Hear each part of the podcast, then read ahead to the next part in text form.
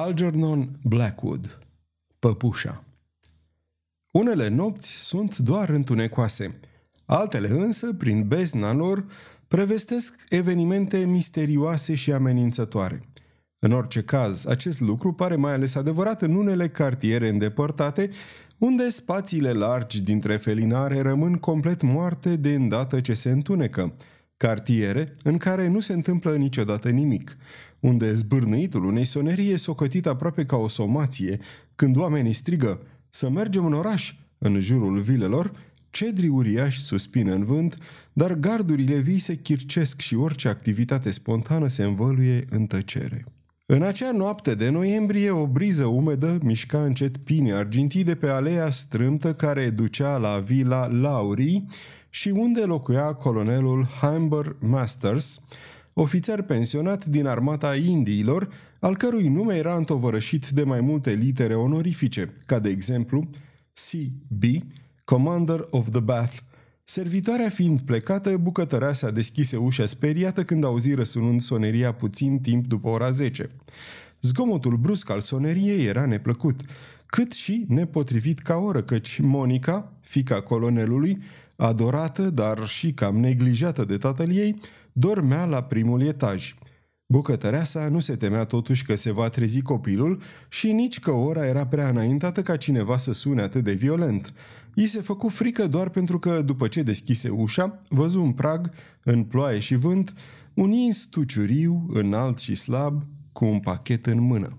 Mai târziu își aminti foarte bine că avea un chip foarte brunet, că era negru, indian sau arab, cuvântul tuciuriu desemnând pe oricine nu aparținea rasei albe, înfășurat într-un impermeabil galben plin de pete, pe cap cu o pălărie moale, jegoasă și având într-adevăr aerul unui demon, o jur în fața lui Dumnezeu. Îi întinse un pachetel în vreme ce lumina din vestibul se reflecta în ochii lui strălucitori. Pentru colonelul Masters, șopti el grăbit, trebuie să îl dai în mână, dar lui și nimănui altcuiva. Cu aceste cuvinte dispăru în noapte, cu ciudatul lui accent străin, cu ochii lui dejeratic și cu oribila lui voce șuierătoare. Necunoscutul părea că se topește cu adevărat în beznă, în ploaie și în vânt. Dar îi văzusem ochii învăpăiați, mutra răutăcioasă, mâinile negre, degetele subțiri și lungi cu unghii roz și am avut impresia, dacă înțelegi ce vreau să spun, că semăna cu moartea îi declară ea servitoarei a doua zi de dimineață.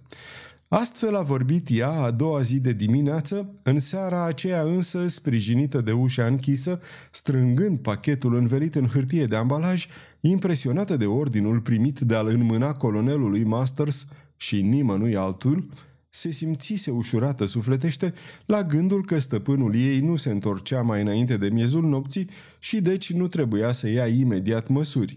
Rămase totuși nemișcată, ezitând, neliniștită și jenată. Un pachet, chiar adus de un străin misterios, n-are nimic înspăimântător în sine și totuși era foarte speriată. Poate că instinctul și superstiția acționau asupra ei la fel ca vântul, noaptea, singurătatea din casă și vizita neașteptată a acelui om întunecat. Se simți năpădită de o groază vagă. În sângele ei de irlandeză se treziră visuri de odinioară. Începu să tremure ușor, ca și cum pachetul ar fi conținut un exploziv, o otravă sau o ființă vie și malignă. Degetele îi se desfăcură. Pachetul căzu pe dale cu un zgomot sec, dar nu se mișcă. Degeaba îl cercetă de aproape căci nu se mișca, un simplu pachet învelit în hârtie de ambalaj adus de un comisionar în mijlocul zilei, ar fi putut conține mărfuri de la băcănie, tutun, o cămașă cârpită și totuși acel zgomot sec era destul de tulburător. După câteva minute, bucătăreasa, amintindu-și de îndatoririle ei, luă de jos cu grijă obiectul temerilor, tremurând toată. În loc să-l dea colonelului în mână direct, se hotărâ să-l lase pe masa lui de lucru și să nu-i pomenească de el decât a doua zi. Dar de fapt stăpânul ei cu toane și ordine tiranice nu era ușor de abordat, mai ales dimineața. Se duse deci să pună pachetul în biroul lui cu hotărârea fermă de a nu da niciun amănunt precis asupra felului cum sosise, căci doamna O'Reilly se temea de colonelul Masters – care, după ea, nu avea nimic omenesc în afara dragostei pentru fica lui. Firește că o plătea bine și uneori îi zâmbea și, desigur, era un om arătos, deși cam prea brunet pentru gustul ei. În orice caz, se înțelegeau reciproc, iar bucătăreasa nu se gândea să-și părăsească slujba, căci își fura stăpânul cu prudență, dar foarte profitabil. Toate astea nu-mi spun nimic bun, îi declară ea servitoarei a doua zi de dimineață.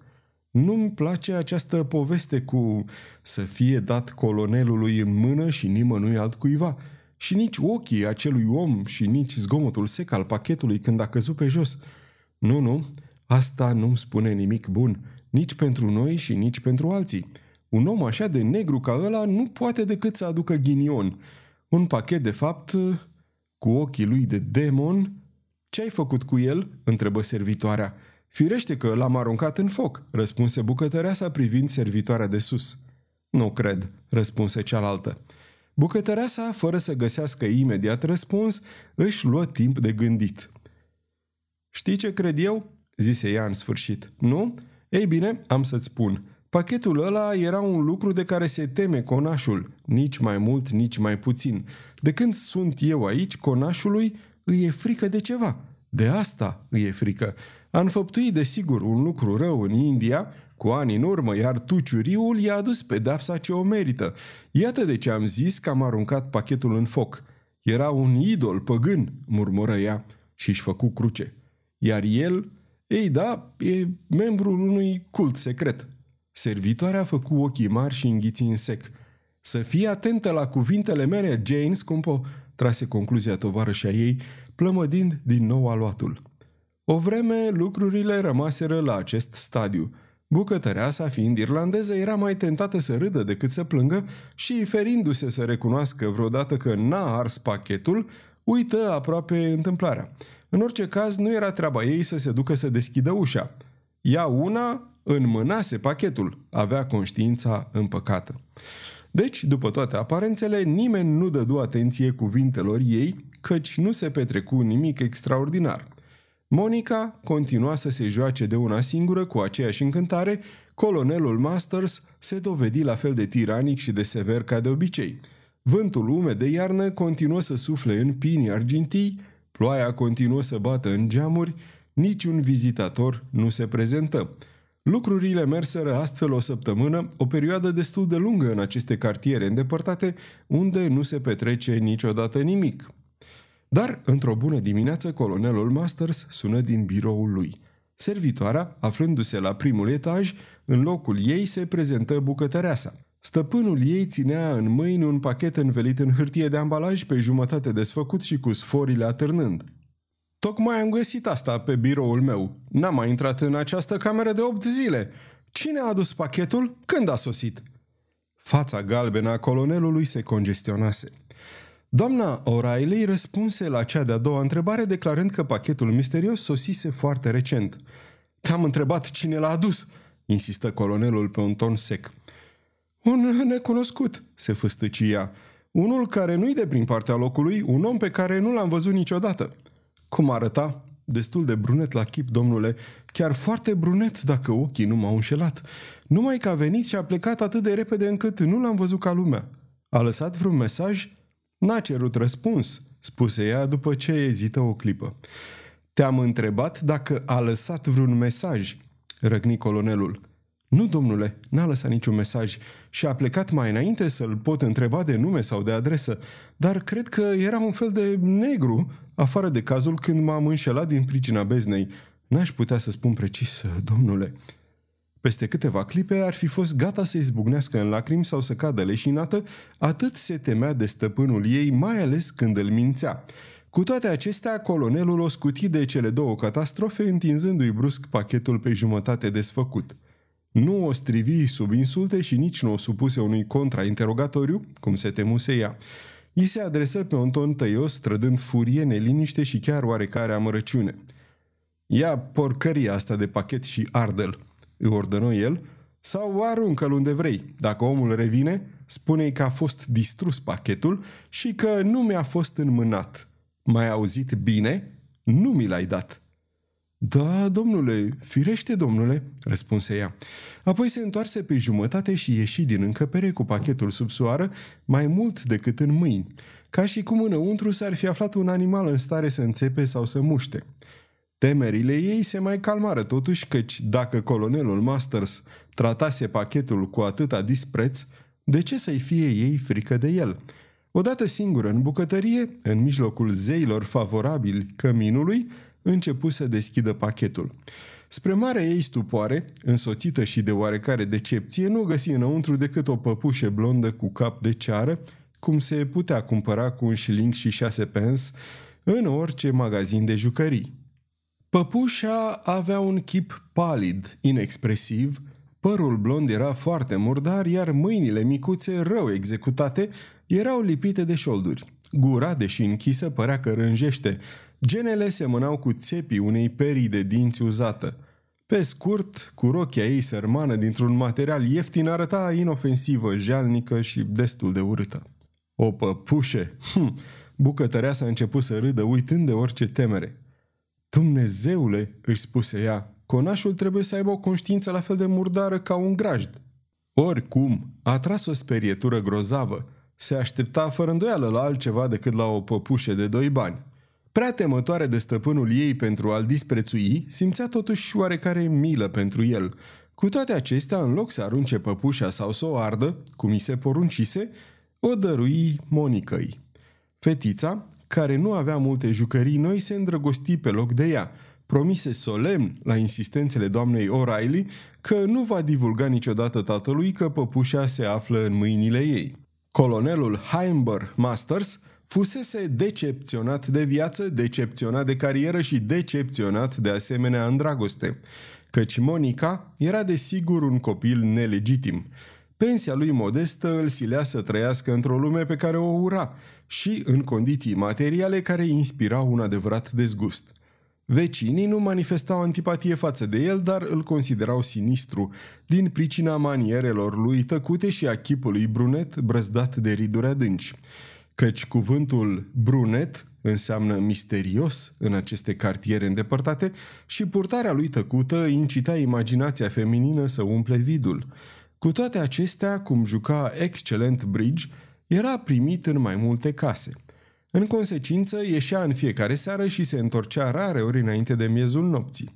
Între timp, Monica socotea o adevărată comoară păpușa cu chip de ceară, care căpăta în ochii ei de copil o valoare cu atât mai mare, cu cât era un cadou secret din partea tatălui. Fetița primise mai multe daruri în acest fel, fără să le dea prea mare importanță, dar pentru prima oară primea o păpușe și o cuprinse un adevărat extaz. Niciodată n-avea să destăinuie încântarea ei.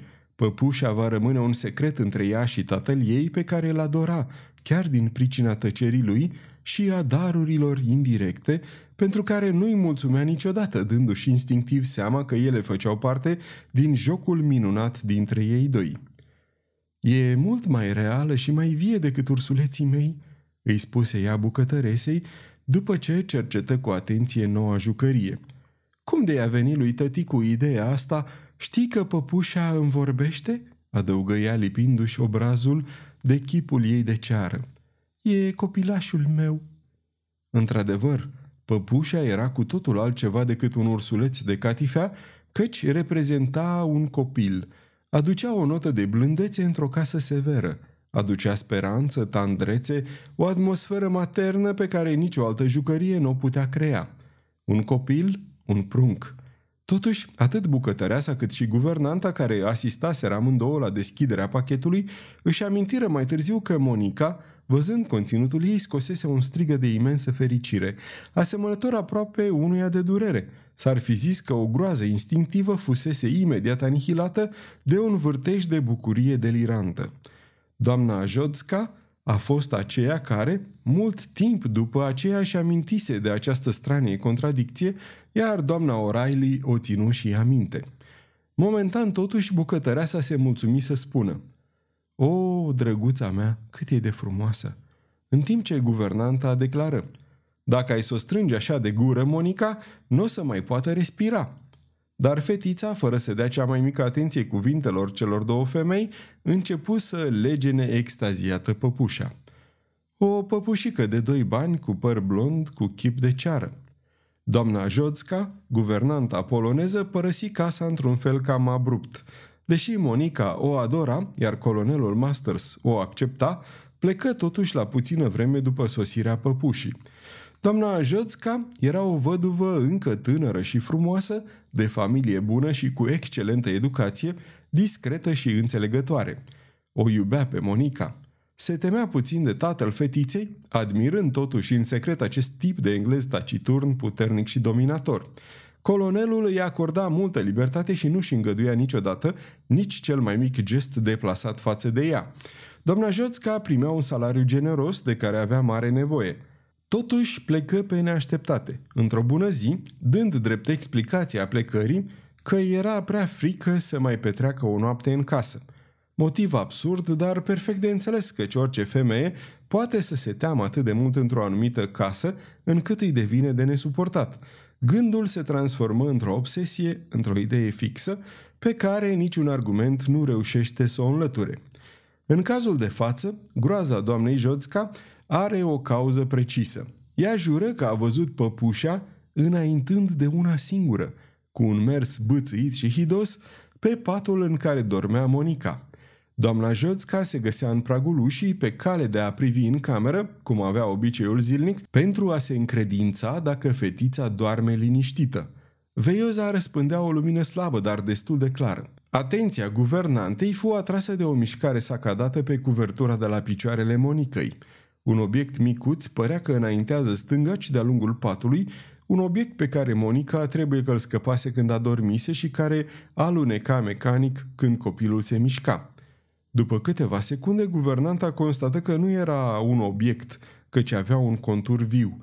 Pe deasupra, în loc să alunece sau să se rostogolească, așa cum crezuse ea, înainta cu pași mici, într-o direcție bine precizată. Obiectul avea un chip minuscul și hidos, inexpresiv și doi ochi strălucitori care o pironeau pe doamna Jodska. Câteva minute guvernanta rămase paralizată de uluire, apoi pradă unei spaime de neînchipuit, își dădu seama că micul monstru, care se îndrepta spre ea de-a lungul pledului de la picioarele fetiței, nu era alta decât păpușa Monicăi. Tânăra femeie făcu un efort uriaș pentru a-și recăpăta controlul trupului și al minții, pentru a nega existența acestui fenomen anormal și de necrezut. Încercă să ignore că tot sângele îngheță, că întreg corpul îi tremura. Se rugă lui Dumnezeu cu disperare, evocă în minte imaginea duhovnicului ei de la Varșovia. Scoase un strigăt lung și mut care îi răsună în creier. Păpușa însă, mergând mai repede, își continuă marșul de nestăvilit, fără să-și dezlipească privirea fixă a ochilor de sticlă. Doamna Joțca leșină. Guvernanta, având simțul exact al situației, își dăduse perfect seama că această istorie nu stă în picioare – de aceea nu o povestise decât bucăteresei și îl anunță pe colonel că moartea unui membru al familiei ei o obligă să plece de îndată la Varșovia. Să adăugăm de asemenea spre lauda ei că nu depuse niciun efort pentru a înfrumuseța povestirea, căci revenindu-și în simțiri, recăpătase curaj și să vârșise un lucru remarcabil. Se străduise să întreprindă o cercetare mai amănunțită. După ce intrase în cameră, se încredințase că Monica doarme liniștită și că păpușa zace nemișcată la mijlocul cuverturii. O privise îndelung cu cea mai mare atenție. Ochii ei, fără sprâncene, împodobiți cu gene negre, caragioase, priveau în gol. Avea o expresie stupidă, o mască mortoară mai muțărind viața. Era de o urățenie respingătoare. Cu sprijinul și tăria pe care i-o acordau credința, Guvernanta nu se mulțumise să-i studieze fața. Atinse obiectul monstruos și îl luase în mână.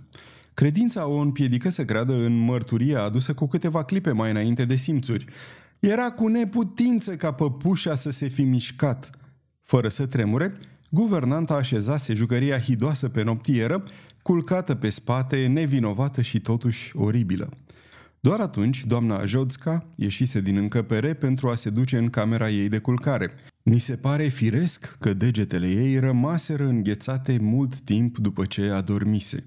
Imaginație sau realitate, acest obiect pe cale de a se mișca asemenea unei ființe vii, dotată cu voință, trebuie să fie oferit un spectacol înfricoșător, o viziune de coșmar.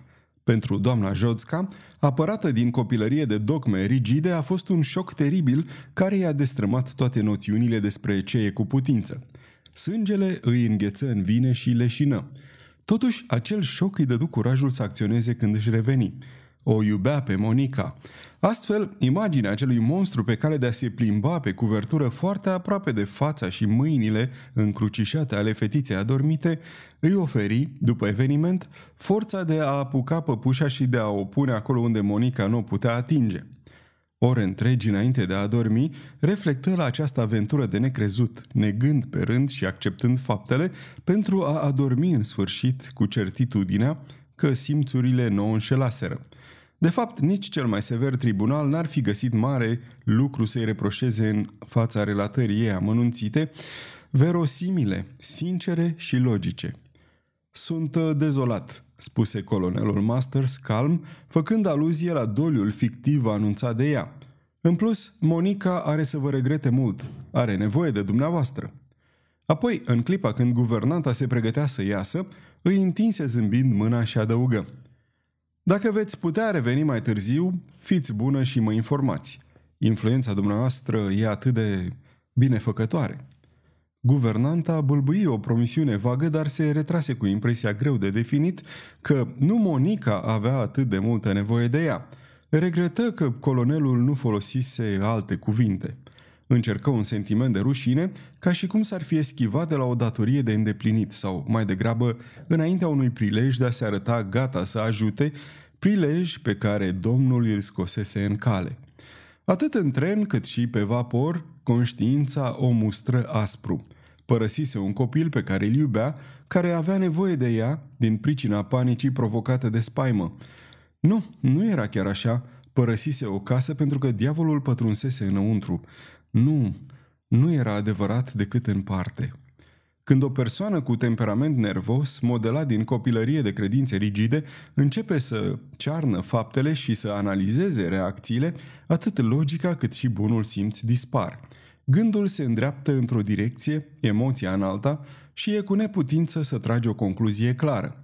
Doamna Joțca își continuă călătoria spre Varșovia, unde urma să-și regăsească tatăl Vitreg, un general la pensie, care ducea o viață desfrânată și avea să o primească foarte rău.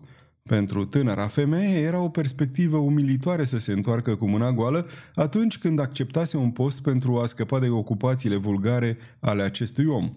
I se păru totuși mult mai ușor să înfrunte furia tatălui ei vitreg decât să-și expună colonelului Masters adevăratul motiv al plecării ei. Pe măsură ce amintirile și gândurile îi năvăleau în minte, iar unele amănunte aproape uitate reveneau la suprafață, conștiința o chinuia și pe un alt plan. De pildă, în privința petelor de sânge pomenite de doamna O'Reilly – Desigur, stabilise regula de a nu da nicio atenție poveștilor stupide ale irlandezei superstițioase, dar își amintea acum discuțiile grotești purtate între bucătăreasă și cameristă asupra ceașafurilor. Ascultă, nu există vopsea în păpușe, îți spun eu, afirma Jane. Nu-i decât talaș și ceară. Pot să recunosc vopseaua când o văd, iar aceasta nu-i vopsea, e sânge. Iar doamna O'Reilly exclamă puțin mai târziu – Sfântă fecioară, încă o pată roșie. Trebuie că își mușcă unghiile, dar asta nu mă privește. Desigur, petele roșii de pe cearșafuri și de pe fețele de pernă nu se explicau deloc. Dar doamna Jodska nu trebuia să se ocupe de cearșafuri. Și apoi, aceste două femei ridicole nu mai știau ce să născocească. Or, iată că, în timp ce trenul mergea, guvernanta se gândea la acele pete de sânge cu un sentiment de neliniște.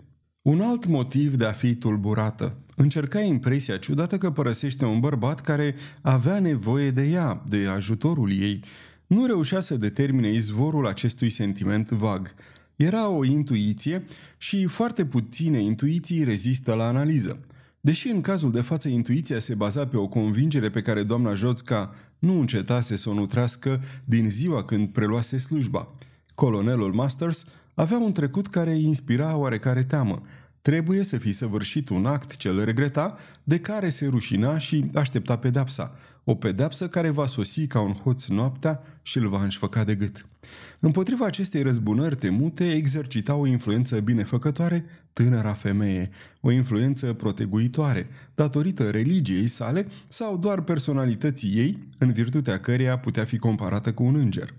Mi se pare deci foarte firesc că, după ce a suportat mai multe săptămâni purtarea scandaloasă a tatălui ei vitreg, doamna Joțca, strivită de remușcări și de umilințe, s-a decis să se întoarcă la vila lipsită de suflet din acel cartier îndepărtat. Actul ei ni se pare cu totul de înțeles și mai de înțeles bucuria uriașă a Monicăi, ușurarea sufletească și plăcerea încercate de colonelul Masters, care își exprimă satisfacția printr-un mesaj amabil, redactat cu mult tact, căci se scurseseră mai multe zile până ce guvernanta să-l întâlnească și să-i poată vorbi.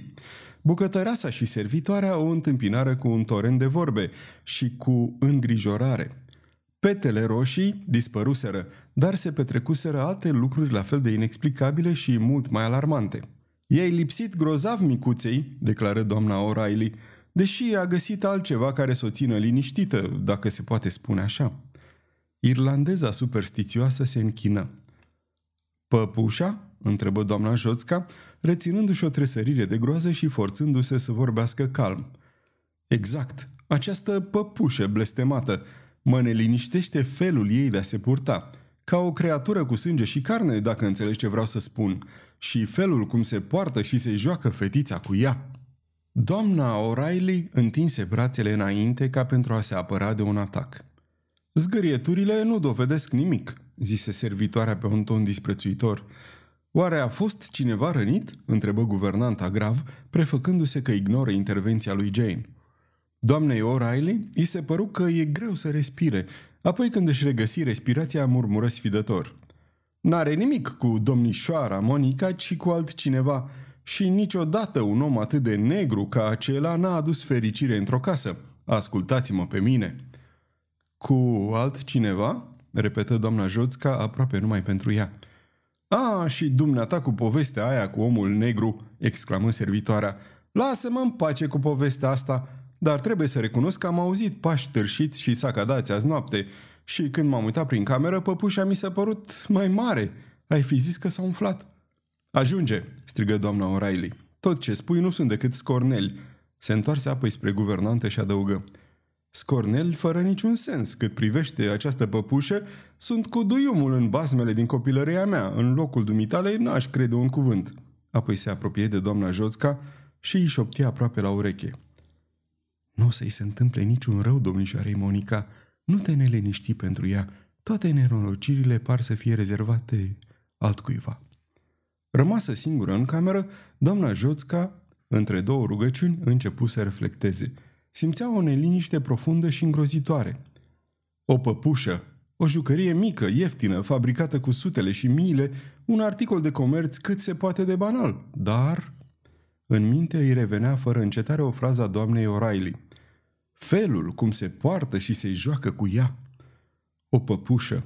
Nu exista o jucărie mai jalnică, dacă nu chiar mai oribilă, și totuși, când vedeai cum se ocupa de ea fetița, nu te puteai împiedica să nu reflectezi, căci, în copil, întrezăreai viitoarea mamă.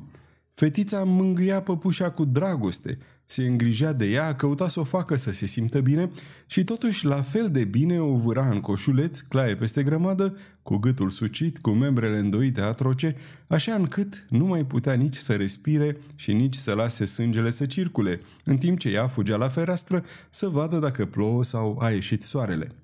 Există în gestul acesta un automatism orb dictat de rasă, afară de cazul că e contracarat de un interes oarecum imediat și totuși un instinct gregar capabil să depășească toate piedicile. Instinctul matern sfidează moartea și chiar o neagă, fie că zăcea pe jos cu dinții rupți, cu ochii smulși, fie că se afla culcată cu grijă în leagănul ei, păpușa, strivită, torturată, mutilată, a supraviețuit tuturor dezastrelor și își afirmă calitățile nemuritoare. Nimic nu reușește să o distrugă. Un copil ce se joacă cu o păpușă reprezintă dragostea neiertătoare, scopul esențial al naturii, supraviețuirea rasei. Aceste reflexii ale doamnei Joțca, provocate poate de o pismă inconștientă împotriva naturii care nu-i dăruise copii, nu s-au menținut multă vreme la acest nivel. S-au întors în curând la cazul concret, motivul perplexității și temerilor ei.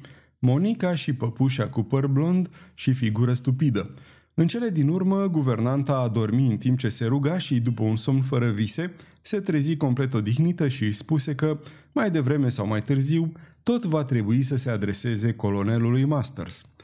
Se puse pe observat și ascultat. O spionă pe Monica și spionă păpușa. Totul îi se păru la fel de firesc ca într-o mie de alte case. Examină și mental situația și rațiunea, aș spuse cuvântul, asupra superstițiilor. În seara ei liberă se duse la cinema, filmul îi plăcu mult de tot și ieși din sală cu convingerea că fantezia distruge facultățile mentale și că viața obișnuită e profund prozaică. Totuși, înainte de a parcurge cei șapte sau 800 de metri de la cinema și până acasă, se trezi iar pradă unei neliniști profunde și inexplicabile. Doamna O'Reilly, care o culcase pe Monica, veni să-i deschidă. Era de o paloare lividă. Au vorbit!" zise ea mai înainte de a apuca să închidă ușa. Cine a vorbit? Ce vrei să spui?" Amândouă au vorbit, răspunse bucătăreasa. Apoi se așeză pe un scaun, își șterse fața acoperită de sudoare pe care se întipărise o spaimă de moarte. Au vorbit uh, amândouă, repetă doamna Joțca cu glas tare, ca și cum ar fi voit să arate și ei că nu are de ce să se teamă. Ce-mi tot spui? Îți spun că au vorbit amândouă, că au vorbit una de alta, Guvernanta păstră câteva clipe tăcere, încercând să lupte împotriva unei neliniști din ce în ce mai mari. Susții că le-ai auzit discutând împreună?" întrebă ea pe un ton nesigur. Doamna O'Reilly dădu din cap, aruncă peste umăr o privire îngrozită și spuse smiorcăindu-se. Am crezut că n-ai să te mai întorci niciodată. De-abia am mai avut curajul să rămân în casă." Doamna Joțca o privi drept în ochi, apoi spuse foarte calm. Ai auzit într-adevăr că vorbesc?" Am ascultat la ușă. Erau două voci. Două voci diferite. Guvernanta găsi cu cale să nu împingă mai departe contrainterogatoriul ca și cum teama ei, devenită și mai puternică, i-ar fi inspirat o mai mare înțelepciune.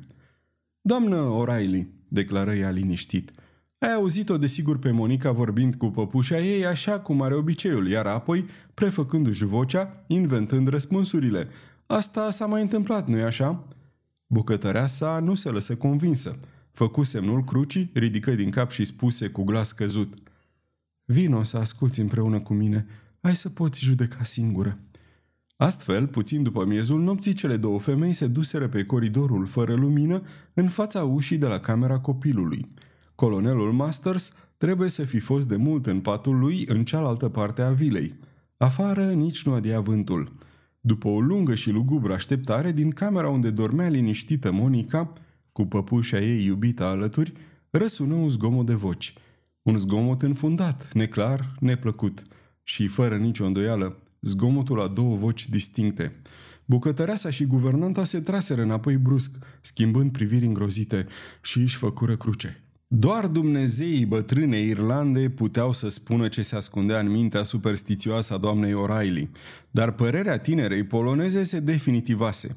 Nu era decât o singură voce și nu două. Vocile celor ce vorbesc în somn capătă accente bizare.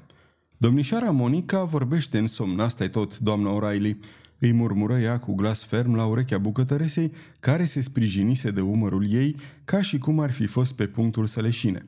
N-auzi că e mereu aceeași voce? Ascultă bine și vei vedea că am dreptate.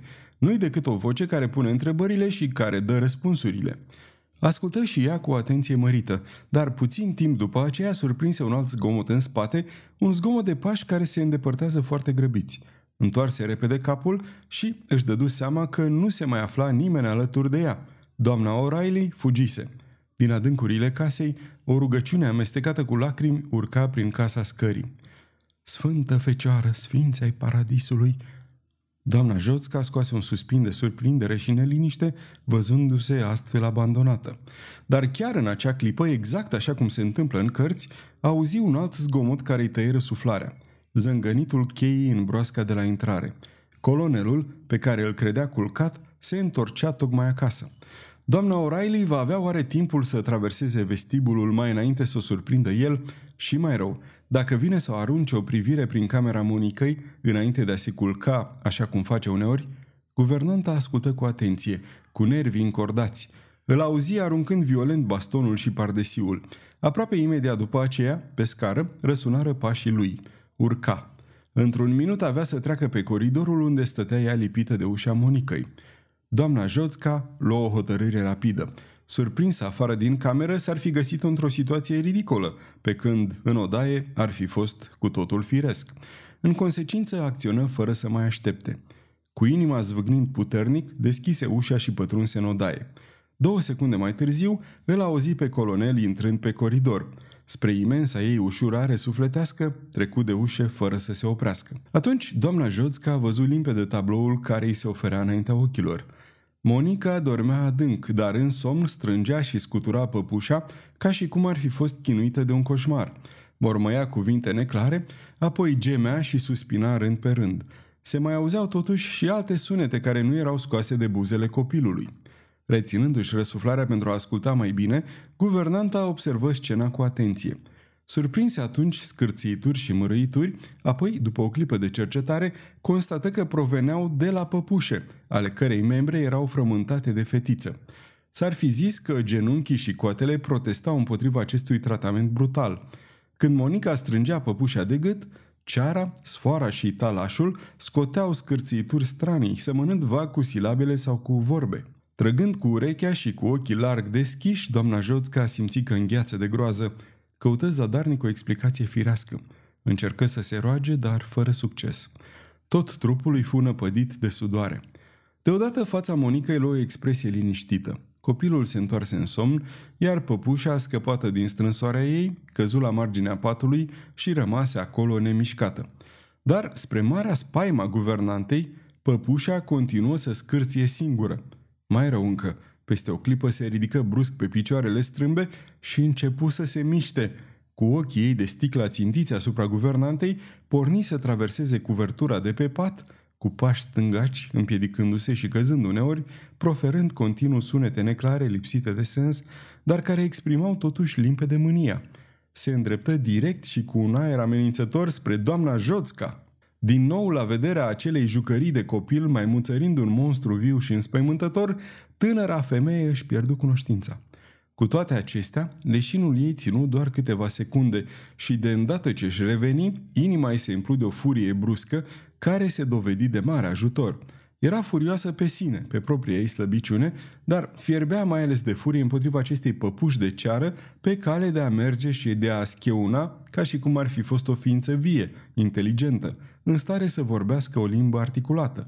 Dacă un spectacol monstruos ne poate paraliza, ne poate de asemenea provoca efectul unei insulte. Doamna Joțca se simți împinsă irezistibil la un act violent. Se repezi la păpușă, ținând în mână singura armă la îndemână. Unul din pantofii cu toc înalt decisă să distrugă această oribilă și dezgustătoare păpușă ce trebuia ruptă în bucăți, făcută praf și pulbere. Dar mâna ridicată de tânăra femeie nu se lăsă pentru a da lovitura de distrugere dorită. O durere ascuțită, asemănătoare mușcăturii unui șarpe, o fulgeră de-a lungul degetelor, la pumn, încheietura mâinii și pe braț.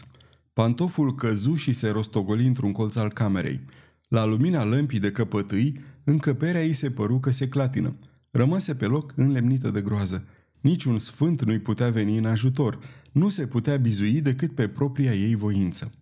Făcu un ultim efort pentru a lupta, căci se auzi murmurând cu o voce năbușită – Dumnezeule, nu e adevărat. Nu ești decât o minciună. Dumnezeul meu îți neagă existența. Mă adresez ție, Doamne. Atunci, mica și dezgustătoarea păpușă, mișcând unul din brațele rupte, scheună un răspuns compus din silabe pe care guvernanta nu le înțelese, părând că alcătuiesc cuvinte dintr-o limbă străină – în aceeași clipă se prăbuși pe cuvertură ca un baston plesnit, în vreme ce Monica se agita din nou și întindea mâinile ca și cum ar fi dibuit după ceva. Vederea copilului nevinovat ce încerca să apuce jucăria blestemată pe care o iubea atât de mult, mări la paroxism groaza guvernantei, care leșină din nou. Când își regăsi simțurile, se afla în genunchi, pe cale să se roage, la picioarele propriului ei pat. Nu reușea însă deloc să-și amintească cum traversase coridorul și cum urcase scara ce ducea la camera ei. Strângea încă puternic în mână pantoful, dar mai avea și amintirea de a fi strâns cu degete disperate o păpușă de ceară inertă, de a-i fi zdrobit micul trup oribil până când din membrele mutilate a țâșnit talașul, apoi de a o fi așezat brutal pe o masă unde să nu ajungă Monica. Revedea limpede fetița cufundată într-un somn liniștit, ca și pe micul monstru complet destrămat, nemișcat și totuși atât de viu, cu o viață violentă și primejdioasă. Nici o rugăciune, oricât de lungă și de fierbinte, n-ar fi putut să-i șteargă din minte această scenă. Își dădea seama că se impunea neapărat o discuție cu colonelul Masters. Conștiința și liniștea ei sufletească o cereau. Nu-i spusese niciodată ceva Monicăi, de teamă să nu întipărească în mintea copilului un lucru ce era mai bine să nu-l cunoască. Datora însă o explicație imediată tatălui fetiței, căci el îi acorda toată încrederea. O întrevedere cu colonelul Masters era caragios de greu de obținut. Mai întâi, fiindcă lui era groază de așa ceva, apoi pentru că nu-l vedea aproape deloc. Noaptea se întorcea târziu, iar dimineața nu îndrăznea nimeni să-l abordeze. Programul zilnic al casei, odată stabilit, socotea că nu mai are nicio obligație. Singura persoană care cuteza să-l înfrunte era doamna O'Reilly. La fiecare șase luni, intra în biroul lui, îl anunța că are să plece în curând, primea o mărire de salariu și își lăsa stăpânul liniștit pentru alte șase luni. Doamna Joțca cunoștea obiceiurile colonelului și se postă pe palierul de la etajul 2 chiar a doua zi dimineața, pândind trecerea lui prin vestibul. Îl zări în momentul când se pregătea să iasă. Îl găsi un bărbat foarte arătos, cu trup drept și subțire, cu o față bronzată și impasibilă, perfecta întruchipare a ofițerului. Coborâ scara sărind câte patru trepte deodată, cu inima zvâgnind în piept, dar frazele pregătite cu grijă îi dispărură din minte îndată ce colonelul se opri să o privească și guvernanta izbucni într-un potop de cuvinte de neînțeles. După ce o ascultă o vreme cu cea mai mare politețe, colonelul o întrerupse spunându-i Sunt uh, foarte fericit că v-ați putut întoarce aici așa cum v-am cerut. Monica v-a regretat mult. Fetița are acum o jucărie preferată. Sunt convins că e tocmai ceea ce îi trebuie. Mă las pe seama judecății dumneavoastră excelente. Dacă mai credeți că are nevoie de ceva, fiți atât de amabilă și mă informați. Dar uh, nu eu i-am dat jucăria. E oribilă, oribilă. Colonelul Masters începu să râdă. Firește, toate jucăriile copiilor sunt oribile, dar dacă îi place ei, cum n-am văzut-o, nu pot să judec. Dacă doriți să-i cumpărați altceva mai frumos... Colonelul Masters dădu din numeri și se îndreptă spre ușă. Dar uh, nu eu i-am cumpărat-o, vă asigur, strigă ea vehement. A fost adusă la dumneavoastră. E o păpușă, vorbește singură, am văzut-o cu ochii mei mergând. Colonelul se întoarse brusc pe jumătate ca și cum l-ar fi lovit un glonț. Paloarea neașteptată a feței contrasta cu privirea lui înflăcărată. O păpușă?" repetă el calm. Ați spus chiar o păpușă?" Dezorientată de expresia lui ciudată, guvernanta îi explică că era vorba de un pachet ce îi se adusese lui. Încurcătura ei spori când colonelul o întrebă sec dacă era același pachet despre care dăduse ordin să fie distrus. Cred că, de fapt, a fost aruncat," se bâlbâi ea încercând să nu o trădeze pe bucătăreasă. Probabil l-a găsit Monica, cel puțin așa cred." Incapabilă să privească în față chipul lui sever și cu ochi strălucitori, se simți cuprinsă de dispreț pentru lipsa ei de curaj. În același timp însă, era conștientă de dorința stranie de a nu face rău acestui om, ca și cum el s-ar fi aflat în primejdie și nu Monica. Vorbește, silabisește și merge de asemenea, strigă ea, forțându-se în sfârșit să ridice privirile spre el. Colonelul Masters păru că se îmbățoșează și că respiră greu. Spuneți că Monica a luat păpușa și că se joacă cu ea?" întrebă el cu o voce foarte scăzută, ca și cum și-ar fi vorbit singur. Ați văzut păpușa mișcându-se și vi s-a părut că auziți silabisând parcă niște cuvinte? Ați, ați ascultat?" Nefiind în stare să găsească argumente convingătoare, guvernanta se mulțumi să dea din cap – Simți cum groaza pe care acest om o încerca în fundul sufletului suflă deasupra ei ca o pală înghețată, dar în loc să-i facă reproșuri severe, colonelul Masters continuă calm. Foarte bine ați făcut că ați venit să-mi spuneți. Ați acționat foarte bine. De ani de zile aștept o astfel de întâmplare. Mai devreme sau mai târziu, nu se putea să nu mi se întâmple. Își acoperi fața cu o batistă înăbușind astfel ultimele cuvinte. Atunci, ca și cum ar fi surprins în vorbele lui un apel la simpatie, doamna Jodska se apropie de el și îl privi drept în față. Duceți-vă să o vedeți chiar dumneavoastră pe fetiță, zise ea cu hotărâre bruscă. Veniți cu mine la ea în cameră. Colonelul tresări și rămase tăcut câteva clipe. Cine a adus acel pachet?" întrebă el în cele din urmă. Un bărbat, după câte știu eu. Un alb sau uh, un negru? Un negru. Colonelul începu să tremure ca o frunză. Se făcu livid la față. Trebuie să se sprijine de ușe pentru a nu cădea. Temându-se să nu-l vadă că leșină, doamna Joțca deveni stăpână pe situație.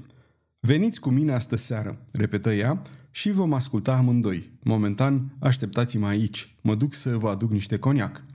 Reveni peste câteva clipe cu respirația tăiată și îl urmări cum bea o jumătate de pahar de alcool. Atunci înțelese că făcuse bine să-i vorbească. Nu avea nevoie de altă dovadă în fața docilității, puțin potrivită cu caracterul lui. Vă spun deci, astă seară, după partida de bridge, continuă ea, am să vă aștept pe coridor în fața ușii de la camera Monicăi la ora 12 și jumătate. Colonelul se îndreptă cu greu, o aținti cu privirea, apoi dădu din cap afirmativ. La 12 și jumătate pe coridor, în fața ușii de la camera Monicăi, murmură el. După care, sprijinindu-se greoi pe baston, deschise ușa și ieși. Doamna Joțca îl privi cum se îndepărtează pe alee. Își dădu seama de asemenea că acest om era prea dobărât de remușcări pentru a mai avea o clipă de liniște. Era prea înspăimântat pentru a se mai putea gândi măcar la Dumnezeu. În acea seară, când guvernanta o așeză pe Monica în patul ei, fetița foarte cu minte îi ceru păpușa ei preferată. Dați-mi păpușa, vă rog, fără ea nu pot să adorm. Doamna Joțca luă cu silă păpușa pe care o cârpise cu grijă, o așeză pe noptieră și îi spuse Drăguța mea, are să doarmă acolo la fel de bine. O vreau la mine în pat, lipită de mine, răspunse copilul. Ne spunem povești, dacă stă prea departe nu aud ce zice. Apucă păpușa cu un gest de afecțiune care îi strânse inima guvernantei. Foarte bine, draga mea, dacă te ajută să dormi, ține-o lângă tine. Monica nu observă groaza exprimată de chipul și vocea guvernantei. Nici nu apucă să așeze bine păpușa pe pernă aproape de obrazul ei, că și închise ochii, scoțând un suspin de adâncă mulțumire. Doamna Joțca ieși din cameră fără să mai îndrăznească să arunce o privire în urmă. Odată ajunsă pe coridor, își șterse sudoarea care îi brobonise fruntea și murmură în sine. Dumnezeu să o binecuvânteze și să o apere și să mă ierte dacă am păcătuit. La ora 8 seara, fără să fi mâncat ceva, se închise în odaia ei pentru a începe veghea nesfârșită până la ora întâlnirii. Începu prin a se ruga mult timp, dar înțelese că rugăciunile ei erau zadarnice, căci nu făceau altceva decât să o trădeze și să o scoată din sărite. Dacă Dumnezeu ar fi putut, într-adevăr, să-i vină în ajutor, o scurtă implorare ar fi fost de ajuns. A cerși ajutorul celui din cer timp de ore întregi o epuiza fizic și constituia o insultă adusă divinității. În consecință se opri și începu să citească, fără a înțelege, viața unui sfânt polonez. După câteva minute, a dormit adânc. O trezi un zgomot de pași în fața ușii ei, aruncă o privire la ceas și văzu că era 11. Doamna O'Reilly se ducea la culcare. Zgomotul pașilor se stinse. Doamna Joțca își reluă lectura, apoi a dormit iar. N-a putut să spună niciodată ce a trezit-o a doua oară. Tresări și trase cu urechea. Noaptea era perfect liniștită.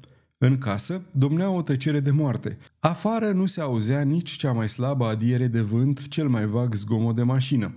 Apoi, în clipa când ceasul ei arătă că a trecut de ora 12, auzi ușa de la intrare cum se închide încet. Apoi, pași traversară vestibulul și urcară încet scara.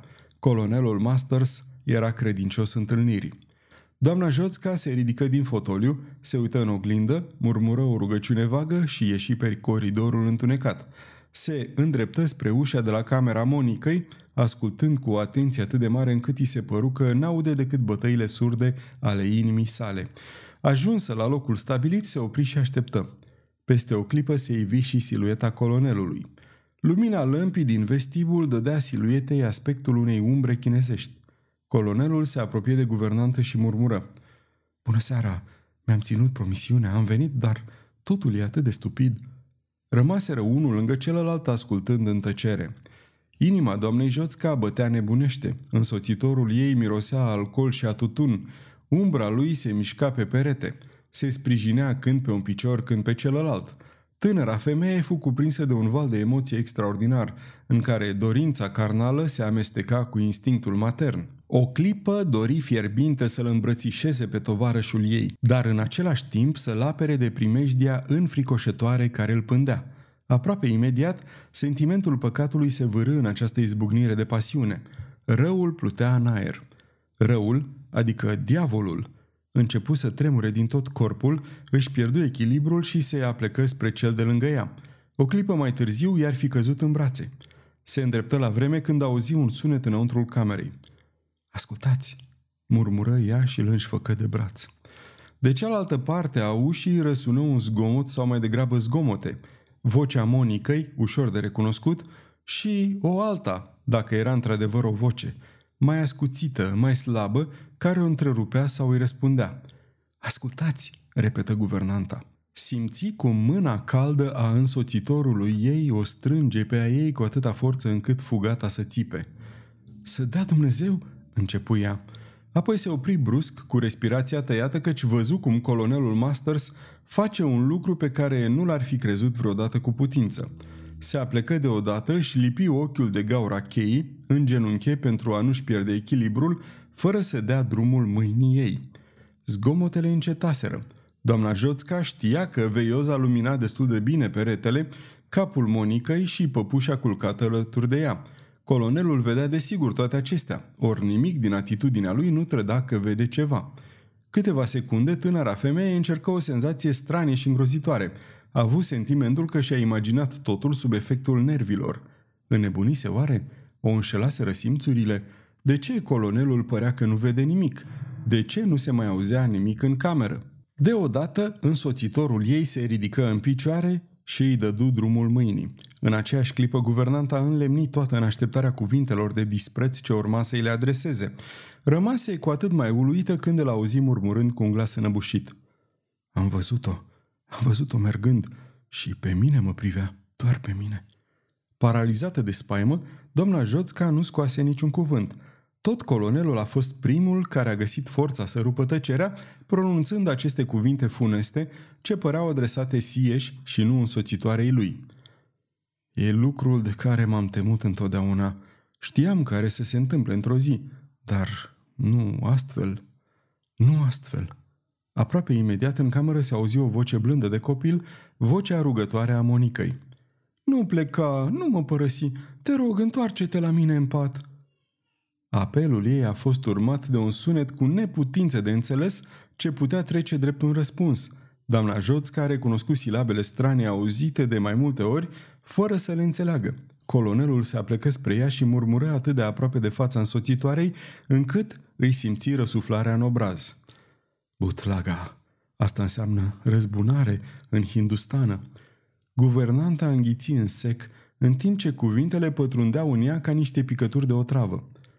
Trebuie să intru, continuă colonelul. Trebuie neapărat să intru și să înfrunt acest monstru. Astfel, intuiția tinerei femei nu o înșelase. Instinctul ei de protecție se dovedea justificat. Într-adevăr, colonelul și nu Monica era victima aleasă de păpușa hidoasă. Nu!" strigă ea. Am să intru eu. Lăsați-mă să trec." Dar el apucase să întoarcă clanța și să intre în odaie.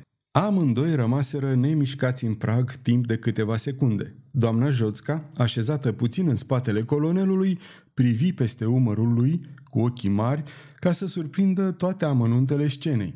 Dar înăuntru nu era nimic de văzut, cel puțin nimic anormal, nimic înspăimântător. Pentru a doua oară se îndoi de simțurile ei. Atinsese oare această culme a groazei doar contemplând-o pe Monica pe cale de a dormi într-o cameră perfect liniștită? Toate se aflau la locul lor obișnuit. Paharul cu apă pe noptieră, cartea cu poze lângă fereastră, ușor întredeschisă. Chipul fetiței trăda un calm senin și ea respira regulat. Nu zărea nicăieri cel mai mic semn de agitație care ar fi putut explica chemarea fierbinte a copilului cu câteva minute mai devreme. Cuvertura făcea totuși cute mari la capătul patului, de parcă Monica ar fi împins-o în somn, fiindcă era prea cald. Chiar în clipa când observă acest amănunt, guvernanta, fără să fie avertizată de niciunul dintre simțurile ei, își dădu seama că în camera liniștită avea loc undeva o mișcare și că această mișcare anunța o primejdie nu atât pentru ea sau pentru fetiță, cât pentru colonelul Masters. Așteptați aici lângă ușe, îi spuse ea hotărât, simțind că se pregătește să pătrundă mai departe în odaie. Știți că păpușa vă pândește, e undeva, fiți atent!" Încercă să-l rețină, dar era prea târziu. Colonelul se îndreptă spre mijlocul camerei murmurând. Această poveste e stupidă. Niciodată în viața ei, doamna Joțca nu simțise pentru cineva admirația pe care îi inspira acest om, înaintând spre destinul lui. O cuprinse un val de milă și de spaimă la vederea îngrozitorului spectacol, căci avea sentimentul profund al neputinței ei totale. Nici o ființă umană nu izbutește să oprească mersul stelelor. În acea clipă, privirea ei căzut pe pled, aflat în dezordine la capătul patului. Forma o serie de vârfuri și de adâncituri cufundate într-o umbră neclară. Dacă Monica nu s-ar fi mișcat chiar atunci, cuvertura ar fi rămas în aceeași poziție până dimineața. Dar fetița își întinse piciorușele și cu acest prilej modifică conturul peisajului în miniatură ce se întindea la picioarele ei – o siluetă ieși din umbră și se avântă înainte cu o viteză uluitoare, supranaturală, ca și cum ar fi fost propulsată de un resort. Era foarte mică, cu un aspect oribil, cu cap drept și ochi strălucitori, iar mișcările brațelor și ale picioarelor mai muțoreau pe cele ale unei creaturi umane. S-ar fi zis că e întruchiparea răului sub o înfățișare grotescă. Alergând cu o siguranță de necrezut pe suprafața alunecoasă și inegală a cuverturii de mătase, plonja, se cățăra și înainta cu toată viteza într-o direcție bine precizată. Ochii ei de sticlă se pironiseră asupra colonelului Masters, aflat puțin în fața guvernantei înspăimântate. Doamna Joțca, cu un gest de apărare instinctiv, își puse brațele pe umerii însoțitorului ei, care se degaje imediat, nu fără oarecare violență. Lăsați să vină porcăria asta!" strigă el. Îi fac eu de petrecanie!" Păpușa se îndreptă direct spre el. Articulațiile picioarelor și ale brațelor scoteau un ușor scârțit, formând silabe stranii pe care guvernanta le mai auzise de câteva ori, fără să le înțeleagă. But, laga, răzbunare. Mai înainte ca să poată colonelul să înainteze sau să se retragă, mai înainte de a putea face cel mai mic gest de atac sau de apărare, păpușa sări la el și îl mușcă feroce de gât. Totul se petrecu într-o clipă. Doamna Joțca ține minte impresia pe care i-ar fi putut-o lăsa un fulger orbitor. Simțurile îi paralizaseră complet. Văzuse acest obiect îngrozitor fără să-și dea seama ce văzuse. Din acest motiv rămăsese nemișcată și mută. Colonelul Masters, la rândul lui, rămase și el în picioare lângă ea, calm și păstrându-și sângele rece, ca și cum nu s-ar fi întâmplat nimic. Niciun sunet nu-i scăpase de pe buze în momentul atacului. Părea resemnat să-și suporte destinul. În consecință, cuvintele pe care le pronunță imediat părură cu atât mai îngrozitoare datorită banalităților. Nu credeți că ar fi mai bine să tragem această cuvertură? Doamna Joțca înaintă mașinal pentru a îndeplini ordinul, dar în clipa când se mișcă băgă de seamă că Masters își smulge ceva de la gât ca și cum o viespe sau un țânțar ar fi încercat să-l înțepe. Doar atât și-a amintit – în momentul când se aplecă pentru a pune cuvertura la loc, își dădu seama spre marea ei surprindere că Monica stătea așezată pe pat, complet trează. O, Dosca, tu ești?" exclamă fetița. Și tăticu? E, asta... Îți... îți aranjam patul, draga mea," se bâlbâi guvernanta fără să știe prea bine ce spune. Ar fi trebuit să dormi, am intrat doar să văd." Și tăticu e cu tine?" repetă copilul în culmea agitației și a surprinderii. Aceste câteva cuvinte fură schimbate în timp ce colonelul ducea mâna la gât. Nu se mai auzi nimic altceva afară de o inspirație bruscă când făcu gestul. Doamna Joțca afirmă însă solemn că a văzut ceva, Un braț negru intră pe fereastra întredeschisă, apucă un mic obiect ce zăpcea pe parchet după ce căzuse acolo de la gâtul colonelului, apoi se retrase rapid ca fulgerul în bezna nopții. Iar acum ai să adormi peste două minute, mica mea Monica, murmură colonelul. Am venit să văd cum te simți. Avea o voce fără timbru, de-abia perceptibilă. Doamna Joțca, înlemnită de groază, asculta sprijinită de ușe. Te simți bine, tăticule? Ești sigur? Am avut un vis, dar acum s-a dus. Mă simt foarte bine. Niciodată nu m-am simțit mai bine. Acum trebuie să dormi. Am să sting veioza. Sigur că din pricina ei te-ai trezit. Cei doi suflară în lumânare în același timp. Fetița râse încet, apoi a dormit imediat. Colonelul Masters se duse după doamna Joțca mergând pe vârful picioarelor. Multă bătaie de cap pentru nimic, șopti el cu aceeași voce îngrozitor de slabă. Apoi, când ușa se închise, se regăsiră pe coridorul întunecos și colonelul făcu un lucru neașteptat. Apucând pe tânăra femeie în brațe, o strânse la piept o clipă, o sărută pe buze cu pasiune, apoi o împinse de lângă el. Dumnezeu să vă binecuvânteze, spuse el răgușit. Ați făcut tot ce era cu putință, dar am primit pedeapsa ce mi se cuvenea. Începu să coboare scara pentru a ajunge în odaia lui. Apoi se opri la mijlocul drumului, înălță ochii spre cea care îl privea, se sprijini de rampa scării și murmură. Să spuneți doctorului că am luat o doză prea puternică de somnifere. După care dispăru. Și chiar asta și spuse guvernanta doctorului la sosirea lui a doua zi de dimineață ca urmare a unui apel telefonic urgent. Găsise în pat cadavrul colonelului Masters, cu limba neagră și umflată. Guvernanta relată aceeași poveste și la anchetă, aducând ca dovadă o sticluță de somnifere puternice complet goală. Monica, de îndată ce-i trecut tristețea, nu făcu niciodată cea mai mică aluzie, lucru ciudat, la absența păpușii, care fusese prietena ei mult iubită, zi și noapte, într-o existență lipsită de orice altă tovărășie. Se părea că a uitat-o cu totul, ca și cum nici n-ar fi existat – când se pomenea de păpușe, lua o figură mirată și stupidă. Prefera să se joace cu urșii ei de catifea, stricați rău. Sunt atât de calzi și de plăcuți, spunea ea, și nu te gâdi la niciodată. Pe deasupra nu scârție și nu încearcă să-ți scape. Astfel, în cartierele îndepărtate, unde spațiile pustii dintre felinare sunt complet moarte de îndată ce se lasă întunericul, unde briza umedă murmură printre crăcile triste ale pinilor argintii, unde nu se întâmplă niciodată nimic și unde oamenii strigă Hai în oraș!", se aud uneori cum zângăne o seminte uscate ascunse în pereții vilelor respectabile. Sfârșit. Aceasta este o înregistrare Cărțiaudio.eu. Această înregistrare este citită cu respectarea legislației în vigoare pentru site-ul www.cărțiaudio.eu. Copierea, repostarea, modificarea, multiplicarea, vânzarea, închirierea sau difuzarea acestei înregistrări fără acordul scris al Cărțiaudio.eu constituie infracțiune și se pedepsește conform legislației în vigoare. Pentru noutăți, vă invităm să vizitați site-ul nostru www.cărțiaudio.eu sau aplicația noastră responsivă pentru dispozitive mobile la adresa abonat.cărțiaudio.eu. Dacă vă place să ascultați cât mai multe cărți gratuite citite de mine, Valentin, sau de naratorii noștri voluntari, Vă invit să ne susțineți dând share pe conturile dumneavoastră de social media cărților noastre, dându-ne un like și, nu în ultimul rând, abonându-vă la canalele noastre de YouTube. Toate înregistrările Cărțiaudio.eu sunt din domeniul public și anume